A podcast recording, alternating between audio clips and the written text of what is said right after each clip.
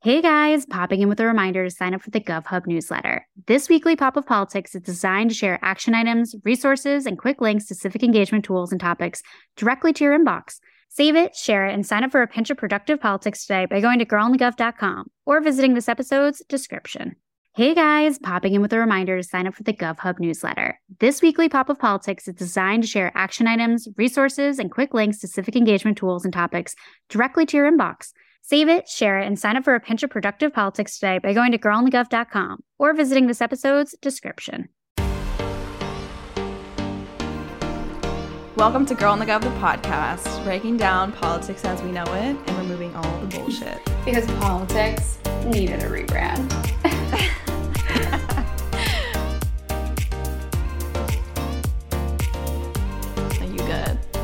Sorry, just getting organized here. You know, this mess that is a desk and also a makeup vanity, which I am wearing none of currently. So it's really just there on the sidelines for, you know, another moment in time, which is just clearly not this evening, you know?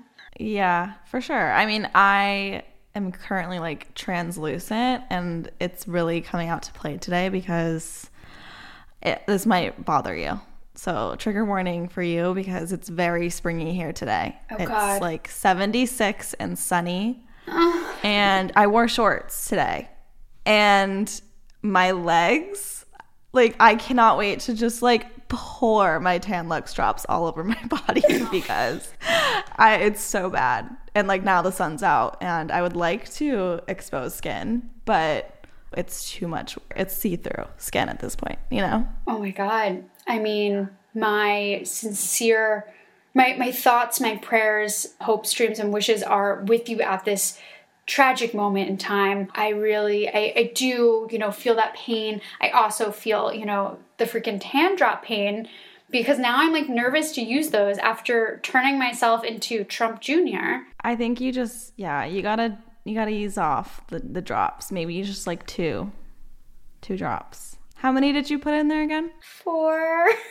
I overdo it sometimes too. But I I love them. Like I just think you need to give them another shot. I mean, it literally snowed today.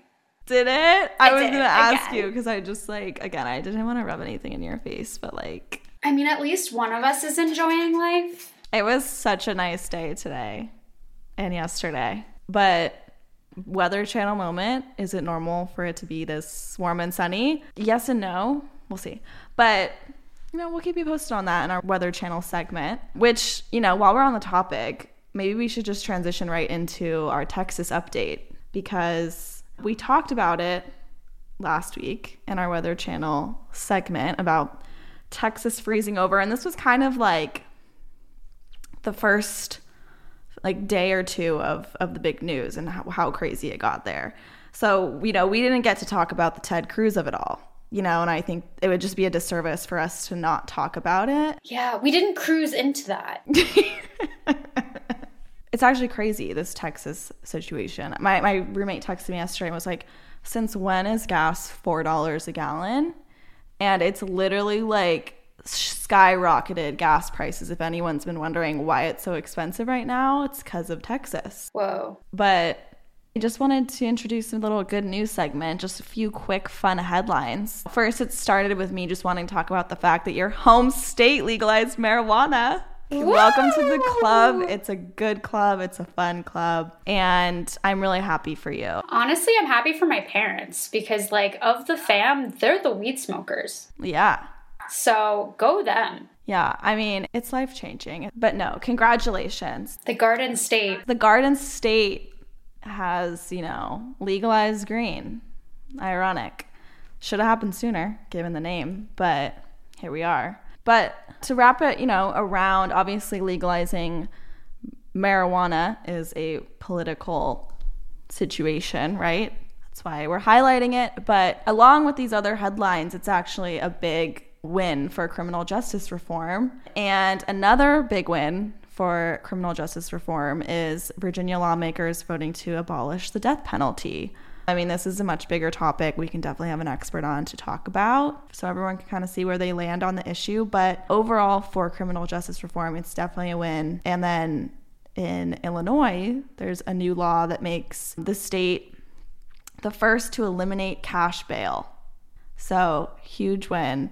So, Sam, like, what is cash bail for those who don't know? Yeah, so it's a good question. And I feel like it's one of those terms that gets thrown around a lot, but people don't really know what it means, which, fair, right? So, anyways, most jurisdictions in the country operate using this system. So, cash bail is a system. So, most jurisdictions in the country operate using this system, in which the court determines an amount of money that a person has to pay in order to secure their release from detention, so jail, right? The cash amount serves as collateral to ensure that the defendant appears in court for their trial.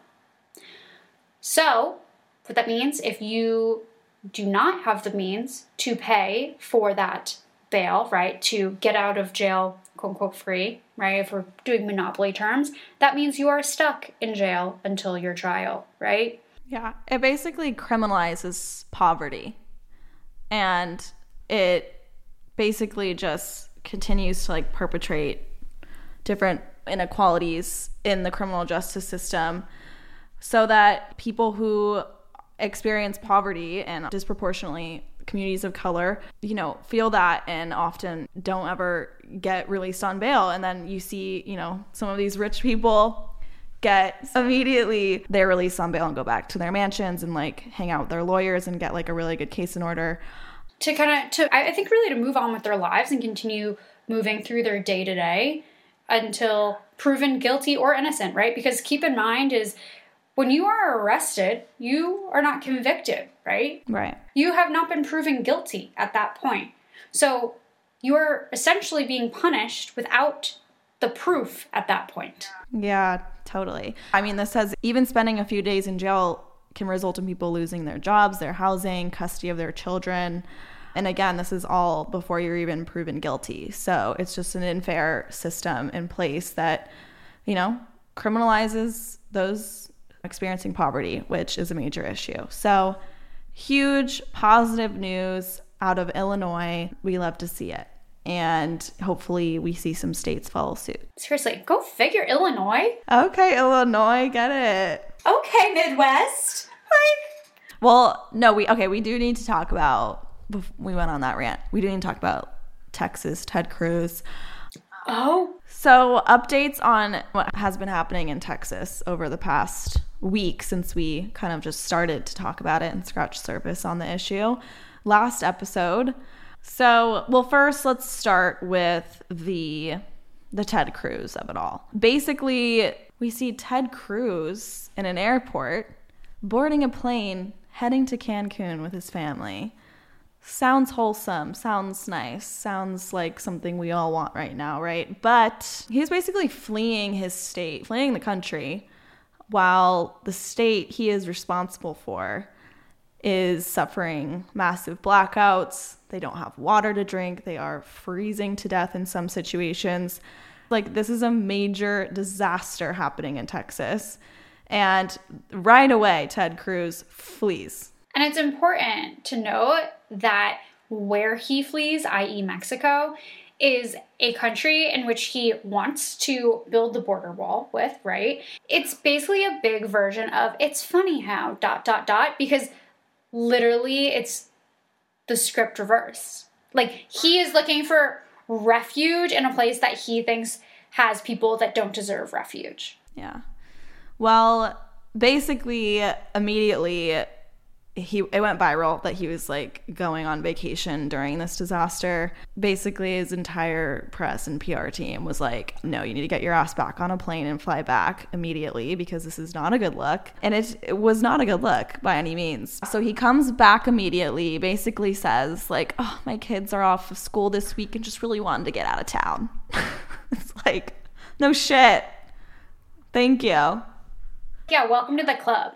Although I will say this, and this was like wild to me. One of the pieces of proof of him basically being caught in this lie about how the vacation was orchestrated. So instead of it being like, oh, I'm dropping off my like kids with my wife, which is like weird. They don't need a chaperone to freaking go on vacation. Like that's weird enough, right? Like what the what the bloody. But he gets caught about the flights and everything because his wife's group chat gets a little screenshot moment exposed. And one of Heidi's like BFFAs, which clearly is a total traitor to her, absolutely slams them by releasing these text media, which I gotta say, like, whoo, those hoes ain't loyal. they are not loyal, but they are loyal to the American people, okay? They are true patriots. Yeah, Ted Cruz has just been now facing this backlash and basically trying to manage the backlash. I don't know what he's done now that he's back really to help you know his constituents in Texas. But he handed out a few water bottles.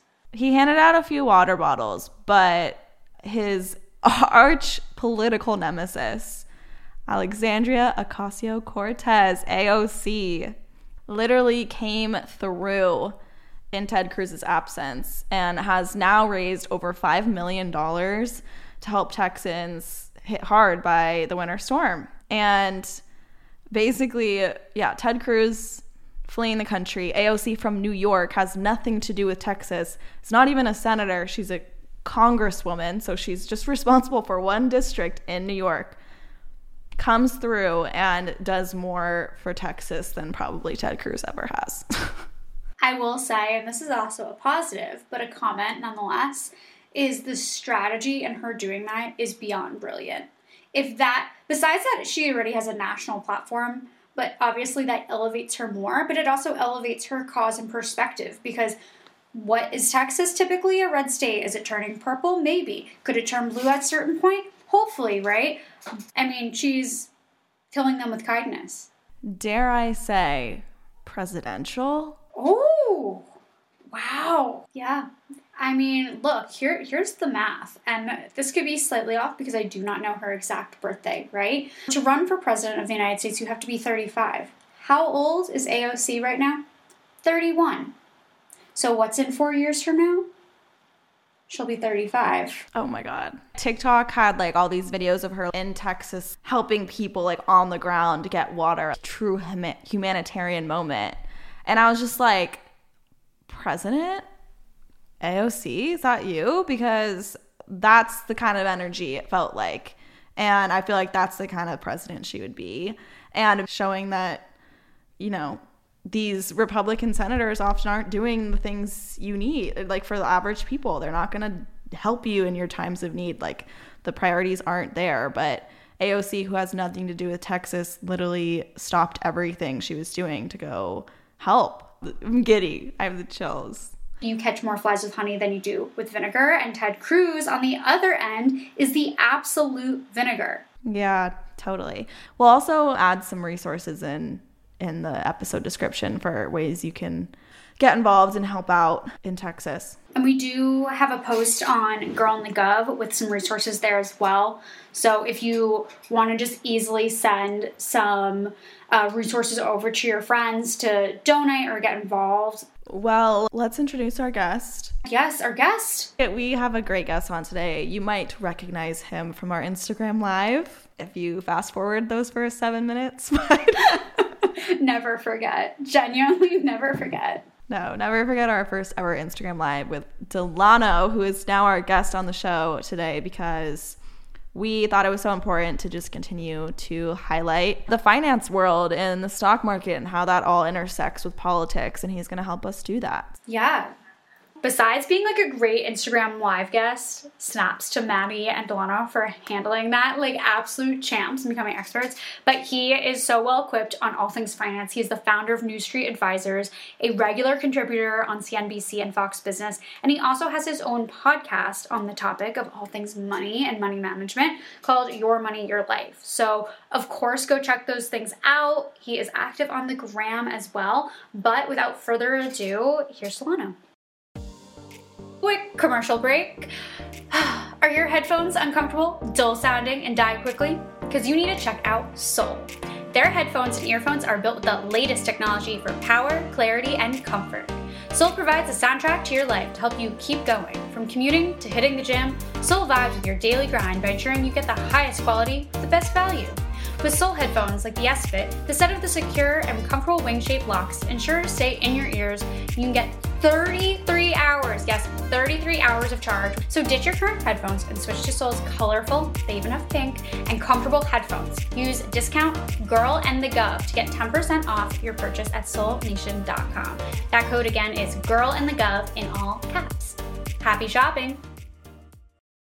Can you kind of tell us a little bit about you? Tell us about how you landed in finance and started started the New Street Advisors Group. Yes, yes. Thank you very much, Maddie and Samantha, for having me. First and foremost, yeah, I guess my background in getting into finance was born out of just like a curiosity. So I was an athlete all my life, and then I had another way to like compete. I'm very competitive, and so there was another way to like push yourself to try to like uh, quote unquote like be the best at what you're doing right so i was looking about investing and so I, have kind of we are playing this game in undergrad where it was like, okay, it's a stock market paper trading game. So if you don't know what paper trading is, means just fake fake money. Paper trading is fake money where the, the teacher, the professor was like, hey, you guys will all get hundred thousand dollars of fake money at the end of the semester. Whoever won, like get some sort of prize. And so we would all just like we just had the ability to invest in what we wanted to and do different things. And I was so intrigued by it that it just really got my wheels turning about finance and investing. I was like, man, you could just really like use your research, use your own thought process, use your own your, your own analytics to figure out what made sense for you. And so I started investing. I got third place in that in that in that game, which was you know kicked off my own like just curiosity. I started reading a bunch of stuff, started doing a lot of documentary, watching a lot of documentaries, watching CNBC, just doing so much stuff to really in, indulge myself into the to the to the whole finance concept. So that was where for me it kind of kicked off uh, as far as getting really into depth with finance. And then New Street Advisors Group after business school, I was working in corporate investment banking. It wasn't really my my jam. I wanted to do one do something I was way more passionate about. I wasn't that passionate about what I was doing. I knew I loved like personal financial planning and portfolio management for families. So I left and was able to start New Street, which uh, I know you guys might ask me, but it's giving people who are typically barred out of this industry, whether it's women, minorities, immigrants, the ability to have a sound financial planner advisor. And that's what I've been doing because there's no minimums to work with me. I'm, I'm, really able to work with a lot of great people, you know, over 250 people across the country at this point. And again, we're only a year and four months old. So it's been really great. I, I love it. And, and that's, you know, what I've been up to. That's amazing. Especially it's funny because it's like just being a New Yorker, I know so many iBankers and I feel like burnout is like the name of the game. So the fact that you're able to sort of transition and keep that passion alive and make it something really fruitful and interesting and also just helpful to communities that need so much more assistance on this front. I know I've seen quite a few different financial things sort of evolve only like within the last year. Ellevest being one of them. That's who I um, have connected with in terms of you know sort of the women focused investing. But I you know it's exciting to see more of that emerge. So I was like super excited when I I came across you on the good old Gram and to learn more about New Street Advisory Group and everything like that. I mean, just such a such a cool thing. In terms of what you guys do, can you sort of just give us like the run of the run of the land there? Yeah, back to your point on investment banking. It's it's burnout and beat down. They'll beat you down in there. burnout and beat down. You'll, you'll baggy eyes and work a lot. No, I know some some colleagues are still there, but yeah, this is great because just fulfilling my passion and really working with a lot of great people. But as you mentioned, what do we exactly do is the big thing. And one, financial planning. So a lot of people don't really there's so much information online as you mentioned samantha there's so much things out there. What what are you doing Ellevest and having a robo advisor or are you working with someone? Do you have a budget? There's so much stuff you can google but is it actually tailored to you right? Because if you read a you can read a blog or you can read something but do they know does this blog actually know your context know what you have as far as student loans you know debt what you're trying to figure out what your actually what your goals are? No it doesn't. So that's why you have to take things with when you work with the dedicated planner which is what i do for my clients is you're able to one in my first meeting i want to sit down and introduce myself. I also want to learn more about them what are their goals? What are they trying to achieve career wise and financial? Because it ties together. And then we're also going to learn, you know, what steps do we need to take to get there? A lot of it is aggressive saving. You don't need to read a million Dave Ramsey's books to know that like you have to like save aggressively and do the right things with your money to actually reach your goals. But it's harder, easier said than done. Because one, you know, it's it's hard to like increase your income. Everybody's like, yeah, make more money. I'd say that a lot. I'm like, okay, you know, if you increase your income, it solves a lot of problems. But it's super hard for people to actually do that.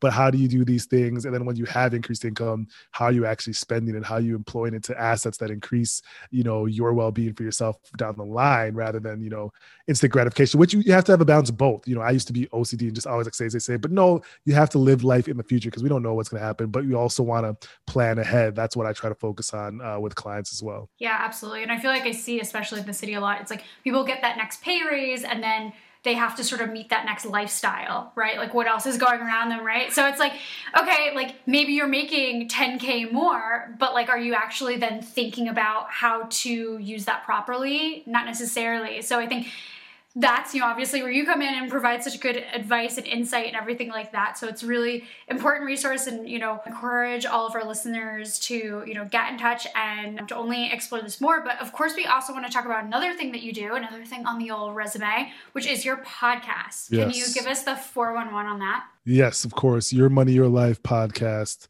available everywhere. Just plug myself, um, unashamed. But uh, no, I really just did it. Like it, I was actually funny because I was, I think I'm on the 54th episode. I just do it every week. I drop it. I think I drop it on Thursday every week.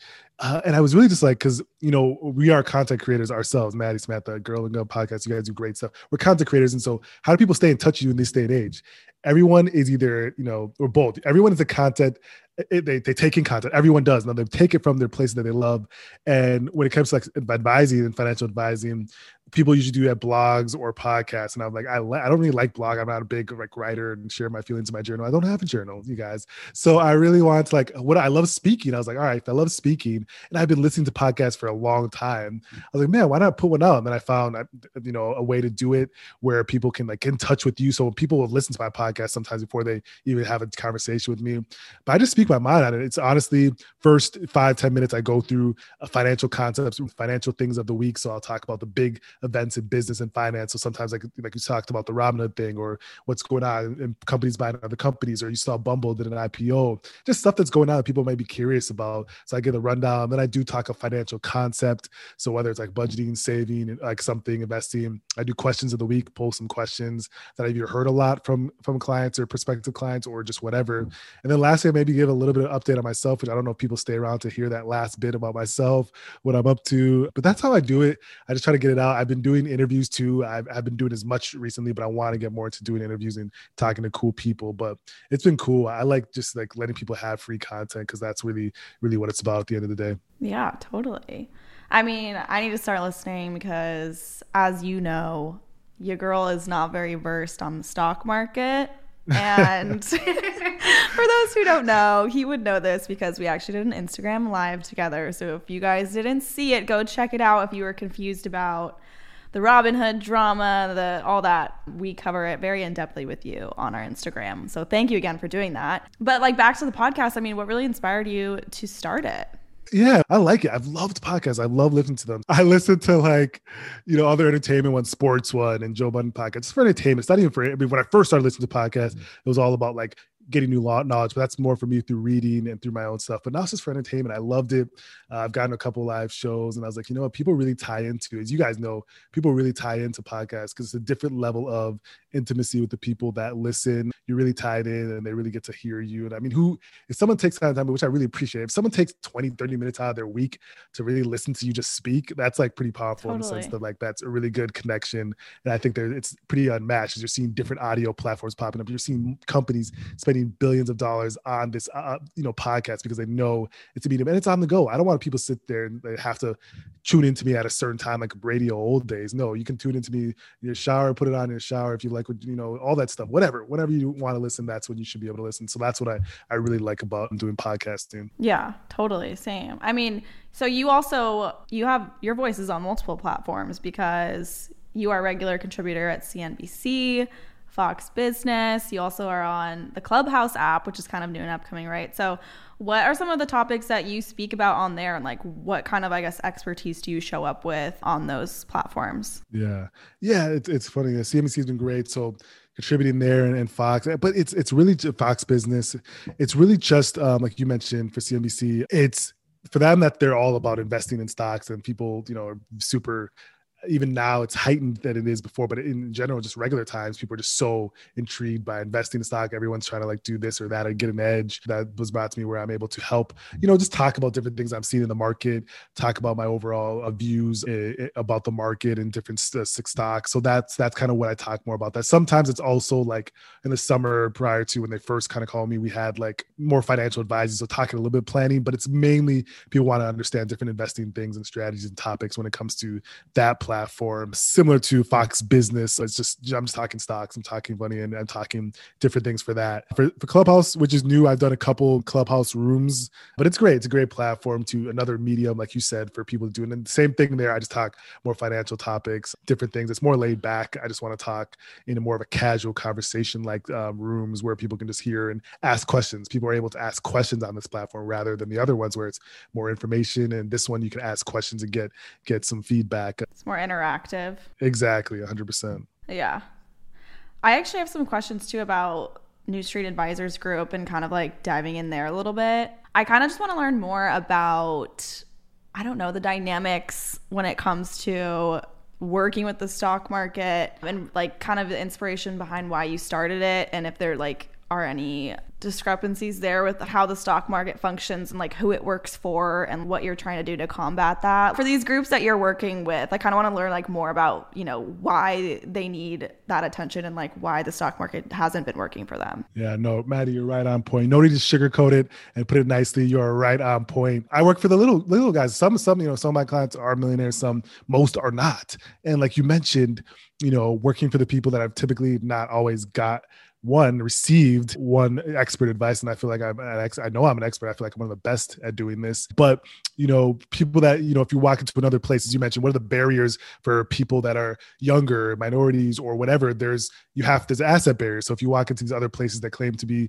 you know good they'll say okay you just came because you're younger. Do you do you have a million dollars? If not they'll shut the door in your face. Rather with new street i saw that there was an opportunity you know, I actually was just posted something on my story re- recently. There was only 29% of people in America that actually work with a financial advisor. Why? Because there's an asset minimum for a lot of places. And so when you remove that asset minimum barrier, you're able to help with a lot of people. So I have clients that have, you know, millions, but have less. And they're also just trying to build up their accumulator. Wealth accumulator is what we call it.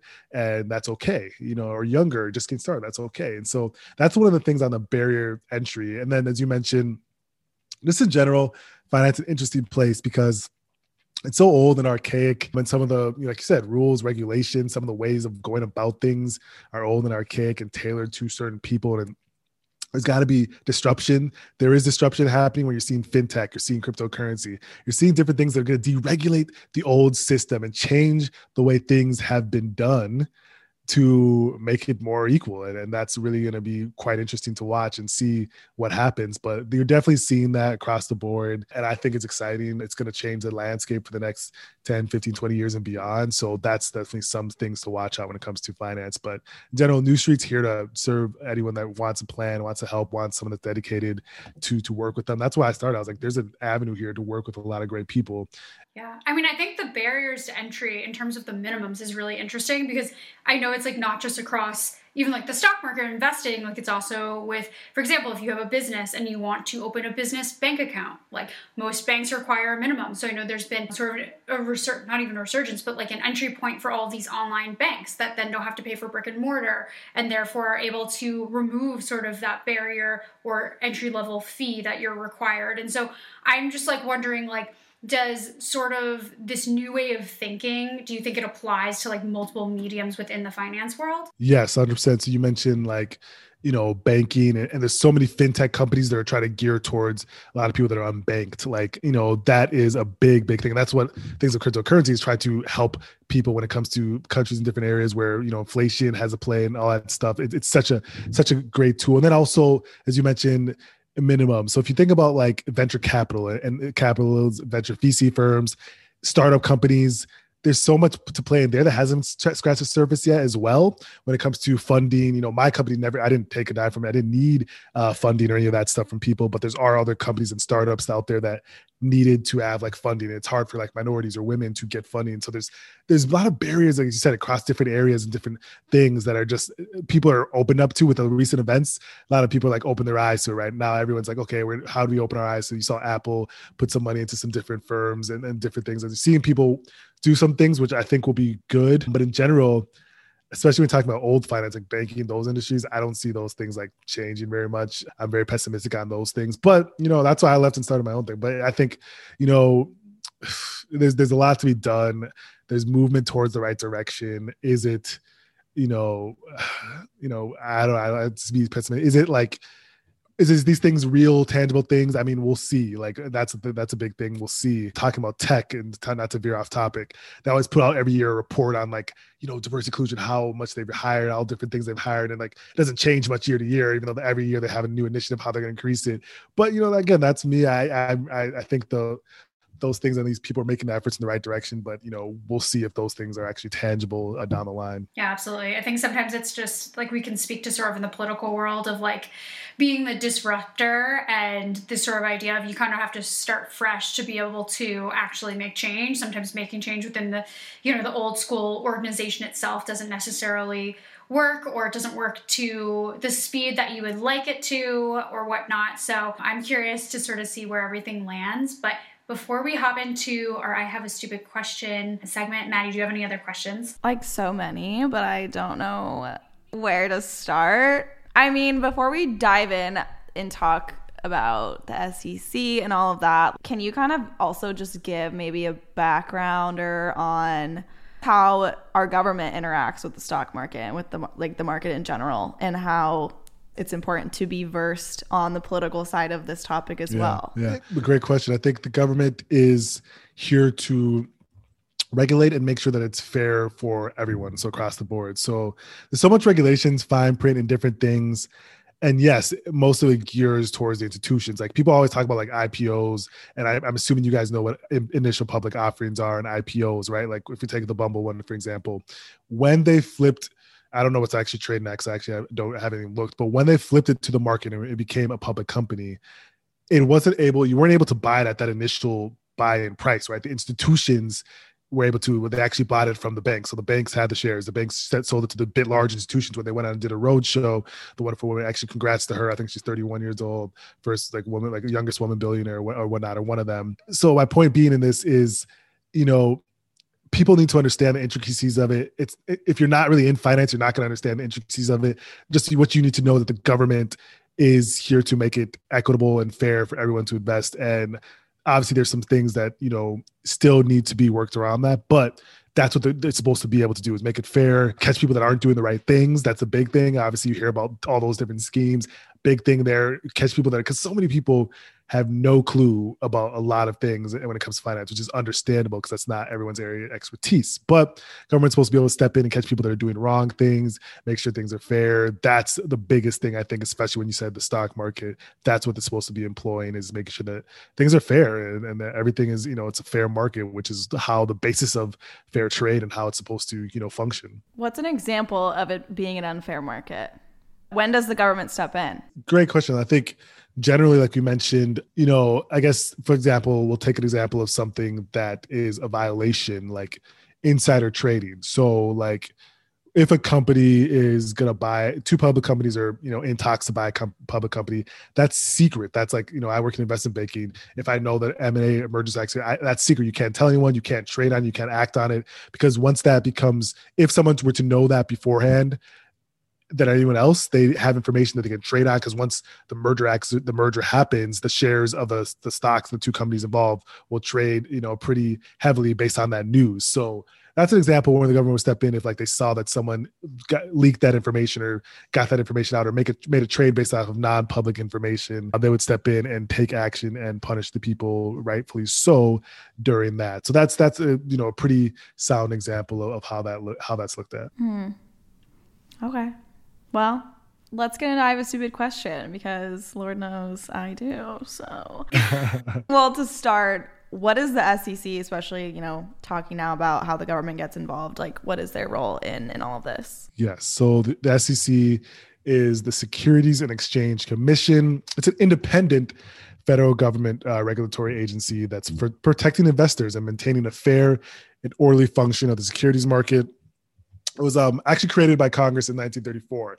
And uh, just like the definition says, it's actually just trying to create a fair market for people. It's protecting investors against fraudulent and manipulative practices. So, generally, if you want to offer securities to the public, meaning like if you want people to invest in something that you have, uh, especially if you're you know a company, larger company, you have to be cleared through the SEC. You have to go through these different you know steps from them to be able to, to them for them to say, okay, you're sound to be able to offer the public a security that they can buy and invest in with you. So that's this function. They have to go through a lot of different things. If you're someone that works in finance, you have to be cleared through like, and I think we're going to talk about it later, like FINRA and different agencies to be able to work within finance and go through these rules and regulations and understand what you're doing. So the SEC is here to protect investors and make sure they're not being defrauded uh, by you know companies that are selling bad investments, and they have to go through these hoops uh, before they're able to actually go ahead and, and offer securities. Makes sense.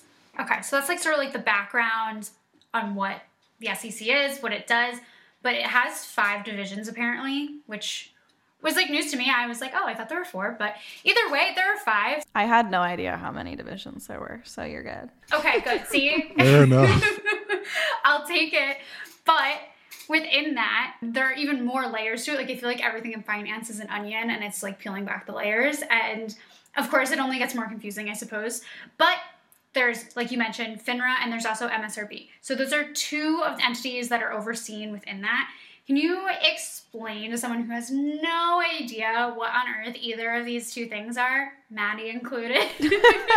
Self finger point. I literally, um, for those who can't see me, just pointed right at my face because, yep, me. She's got it. There's no shame in the game. That's why we're here, you know? But can you like give us sort of the 411 on what these terms mean, why we should know them? Yeah, of course. No, please don't be ashamed. This is actually like most people in finance will know about FINRA, but the other term that you mentioned, most people wouldn't know. Even like I had to like get a refresher because this is stuff that's deeper, deeper into finance when it comes to comes to it. But like you said, FINRA, the Financial Industry Regulatory Authority, is it's just a regulatory body that governs broker registered brokers and, and broker dealer firms. So when you like we mentioned, we're talking about investment banking earlier an investment bank is a broker dealer and they employ people like myself that was an associate or other people that you may know that are associates or analysts as registered uh, brokers who essentially when we talked about the sec like allowing companies to give securities or, or offer securities they don't just like offer it through their own company they go through a bank and the bank is the broker dealer that actually brokers the deal and uh, offers it to the public. So that's what you know happens there. And so FINRA is there to regulate the broker dealers because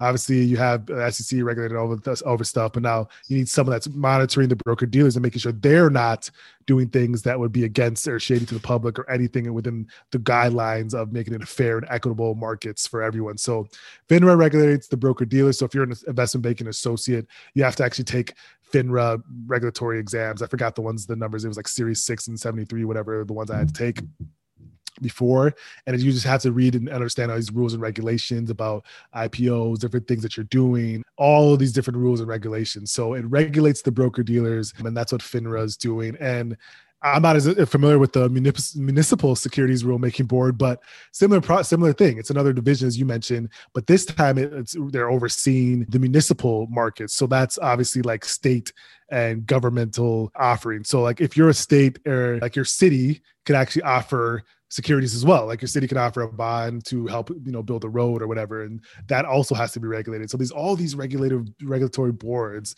that are overlooking these things, and they have these rules. But I'm assuming many of them are old. But I think you know it could be obviously revamped or redone based on you know new things coming out. But you know, high level overview. Those are the two you know that we highlighted. Those regulatory agencies, and those are you know kind of their the way they play into the into these uh, markets. Yeah, and that actually just flagged with myself like another qualifiably stupid question that I feel like people listening might not know. What is the difference between a stock and a bond? Could you help us explain that a little bit? Of course, yeah. So a stock is a public is essentially owning a share of earnings in a company. So if you buy stock in a company, you're pretty much buying a share of earnings of the company. So you're eh, it's equity. You're buying equity in the company in the public markets. Mm-hmm. So as you said, like you buy it at a certain stock price, it can increase based on the future expected performance of the company. If investors on one side believe it's going to do better, they'll want to buy more, which you know will increase the stock price as people you know want to buy more of it. It increases the price. So that's definitely what that's a high level what a stock is, and then a bond on the other side is just lending like it's lending money. So a company wants to borrow money will say, Hey, we want to borrow money. You could buy this bond and we'll pay you interest semi annually, usually, for you borrowing us this money. So you don't get equity, you don't get equity in the company or any of that, anything of that nature. But we'll pay you interest to borrow this money for a certain period of time. And depending on the length, that determines the interest rate price. Also, depending on the credit worthiness of the borrower, it determines the interest rate that they pay to you for borrowing money. Gotcha. Thank you. well, you know, we also have a new administration, and like we always preach, government touches everything, as we've seen with what you've just talked about, obviously. But President Biden is picking cabinet members and things like that. So he designated Allison Lee as the acting chair of the SEC. So what does that mean? What is her job? Yeah, like you said, T appointed her, and I believe she's also a Democrat. But just means like it's just what we said. She is going to take she's the head role. She's the head role overseeing all of the SEC, which is amazing. Congrats to her and its distinguished career. I was reading a little bit more about her and what she's already accomplished and all the rulemaking, all the things that go through, you know, the SEC, all those things that all those different divisions that we covered. She oversees all of it. So I'm assuming she's going to have like pretty much a very, very large role in you know what goes on with the markets and you know regulations. She's going to have a huge huge role not the largest role especially being that she was just appointed but in general i think it's great. I think it's great to to see someone like you said like a, a woman that has a distinguished career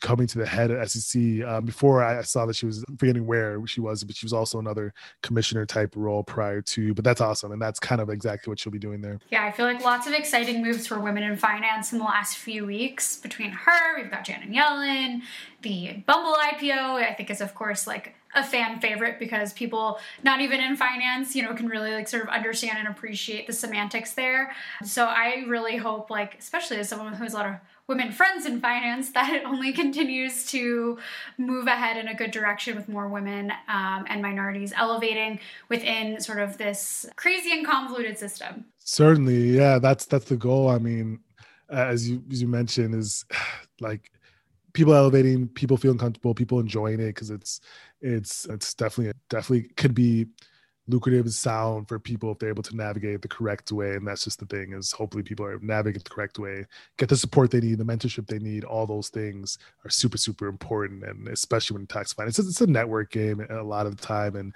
it's hard to have that if there's not a lot of similar people there. But I think that's changing and it's getting better. So hopefully it continues. Yeah, totally. Well, thank you for coming on. I mean, you have just been like teaching me everything from this to our Instagram live. I appreciate you.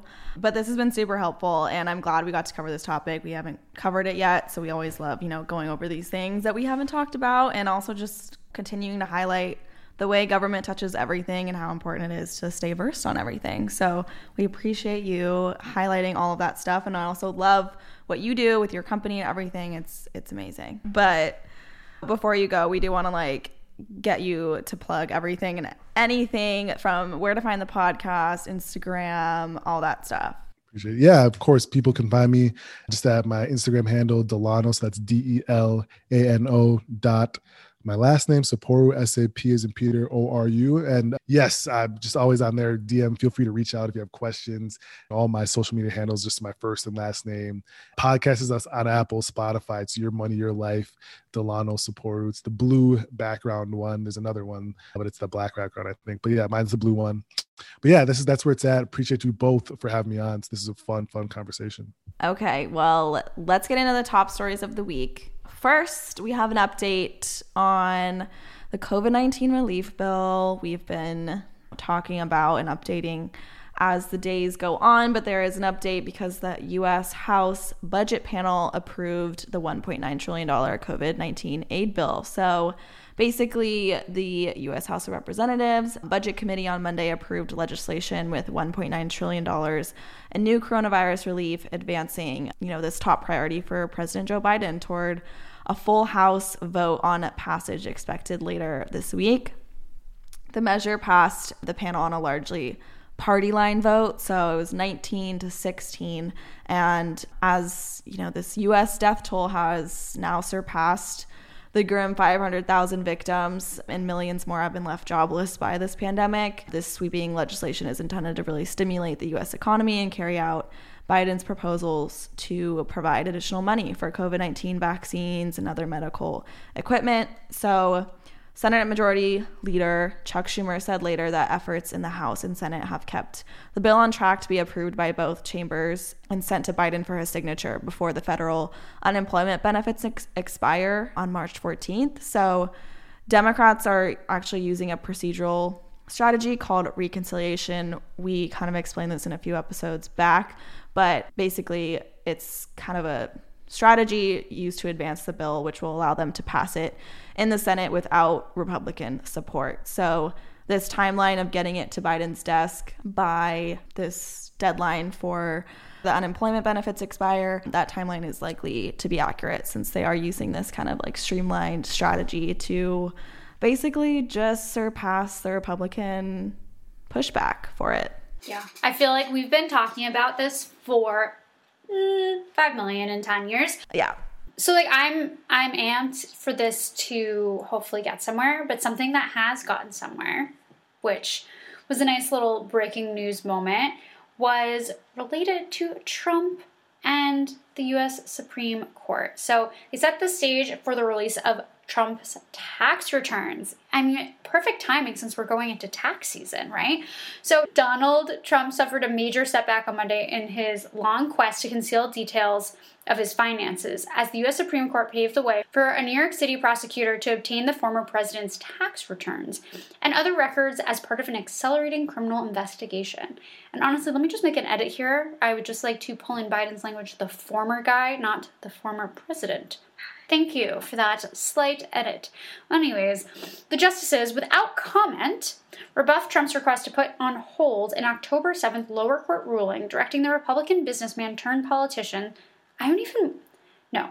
The Republican conman turned politician's longtime account firm, Mazars USA, to comply with a subpoena to turn over the materials to a grand jury convened by Manhattan District Attorney Cyrus Vance. And you guessed it, He's a Democrat. Unlike all other recent US presidents, Trump refused to make his tax returns public. The data could provide details on his wealth and the activities of his family real estate company, the Trump Organization. Vance's investigation initially focused on hush money paid by Trump's former lawyer and quote unquote fixer, Michael Cohen, before the 2016 election, to adult film actress, the one, the only, Stormy Daniels, and former Playboy. The original Stormy the absolute original Stormy. Oh the my OG god. Stormy. Do you think Kylie like thought that through? Wait, I literally remember all of this coming out like when Stormy was born. And so like Stormy Daniels was in the news like around the same time Stormy was born. And it was just like Kylie, I don't know if this was the move, like to name her that. I mean, yeah, it's interesting. But is it as interesting as the two women who said that they had sexual encounters with Trump? which he denied. Interesting, interesting, right? So, in a recent court filing, Vance suggested the probe is now broader and could focus on potential bank tax and insurance fraud, as well as the falsification of business records. So, there is a lot more to this story. And as well, Trump may soon have to answer for rape allegations under oath. Jean Carroll accused former President Donald Trump of raping her decades ago. So obviously she is looking for justice. Her lawyers are seeking to depose Trump in a defamation lawsuit that Carroll filed against the former president in November 2019 after he denied her accusation that he raped her at a Manhattan department store in the mid 90s. Trump said he never knew Carroll and accused her of lying to sell her new book, adding, She's not my type. She plans to be there if Trump is deposed. Carroll, who's now 77, a former Elle magazine columnist, seeks unspecified damages in her lawsuit and a retraction of Trump's statements. It is one of two defamation cases involving sexual misconduct allegations against Trump that could move forward faster now that he has left the presidency.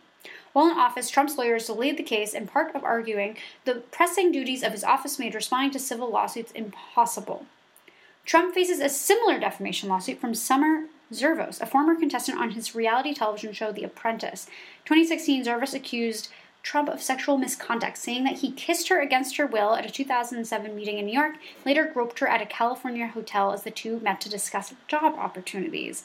Zervos and Carroll are among more than two dozen women who have publicly accused Trump of sexual misconduct that they say occurred in the years before he became president. Trump has denied the allegations and called them politically motivated. Shocking. Yeah. Well, again, like he has more than two dozen women accusing him of sexual misconduct. And we believe women here. So, and it's just like two over two dozen. It's it's scary to think that that person was, you know, sitting in the Oval Office. But yeah, I mean, also the story for Jean Carroll she was in Bergdorf's in New York and saw Trump. And apparently he was like shopping for some other woman and like asked her to help him and they like went to like the lingerie section and he ended up like pushing her into a dressing room and like pushing her up against the wall and sexually assaulting her. And she says that she still has the dress she was wearing hanging in her closet and she wants to do a full DNA test and is like looking to get a DNA sample from him so that that can be used. But it's awful. I mean, just more reasons to hate him.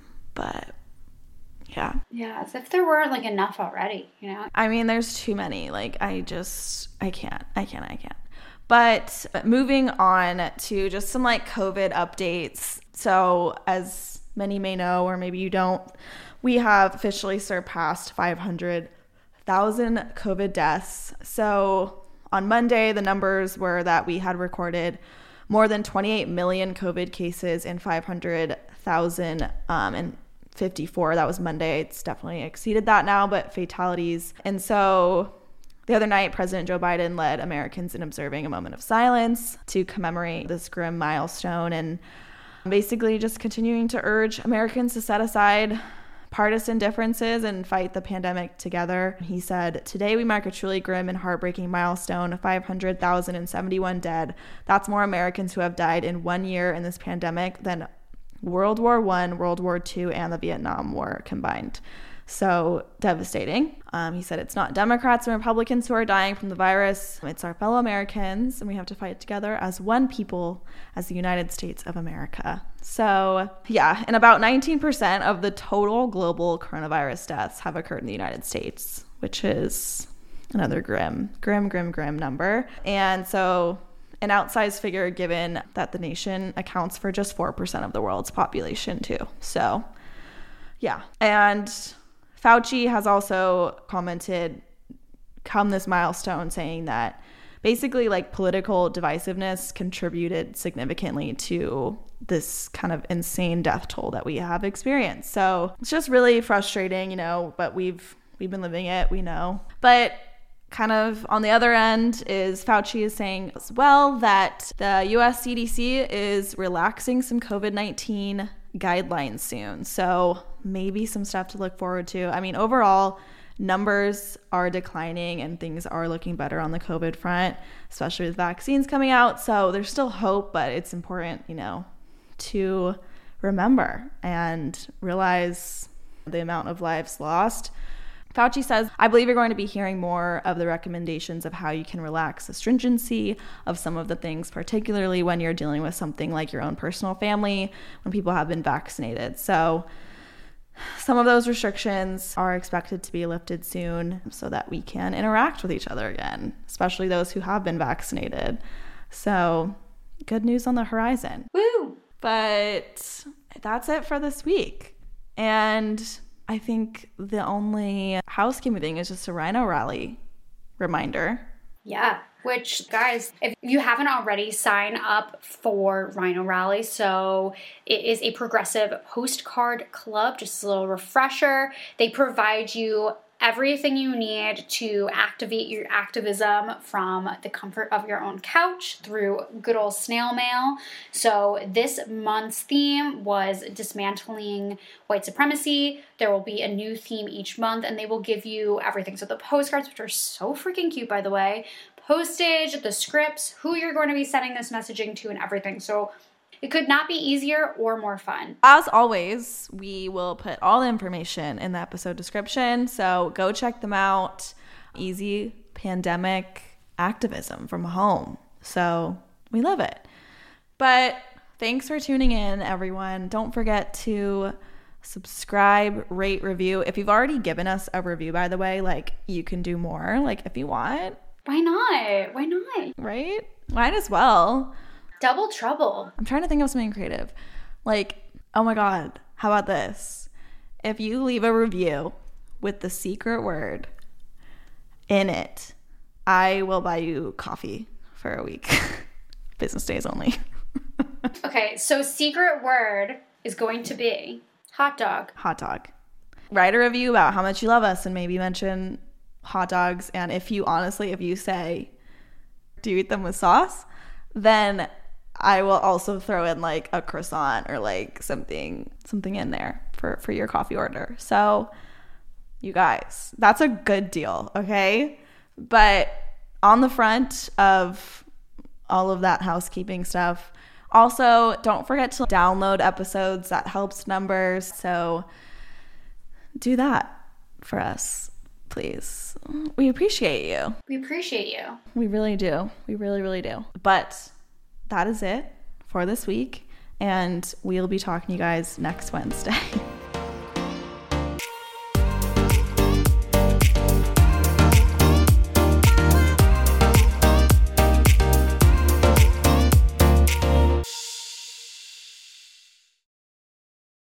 Hey guys, popping in with a reminder to sign up for the GovHub newsletter. This weekly Pop of Politics is designed to share action items, resources, and quick links to civic engagement tools and topics directly to your inbox. Save it, share it, and sign up for a pinch of productive politics today by going to girlonthegov.com or visiting this episode's description.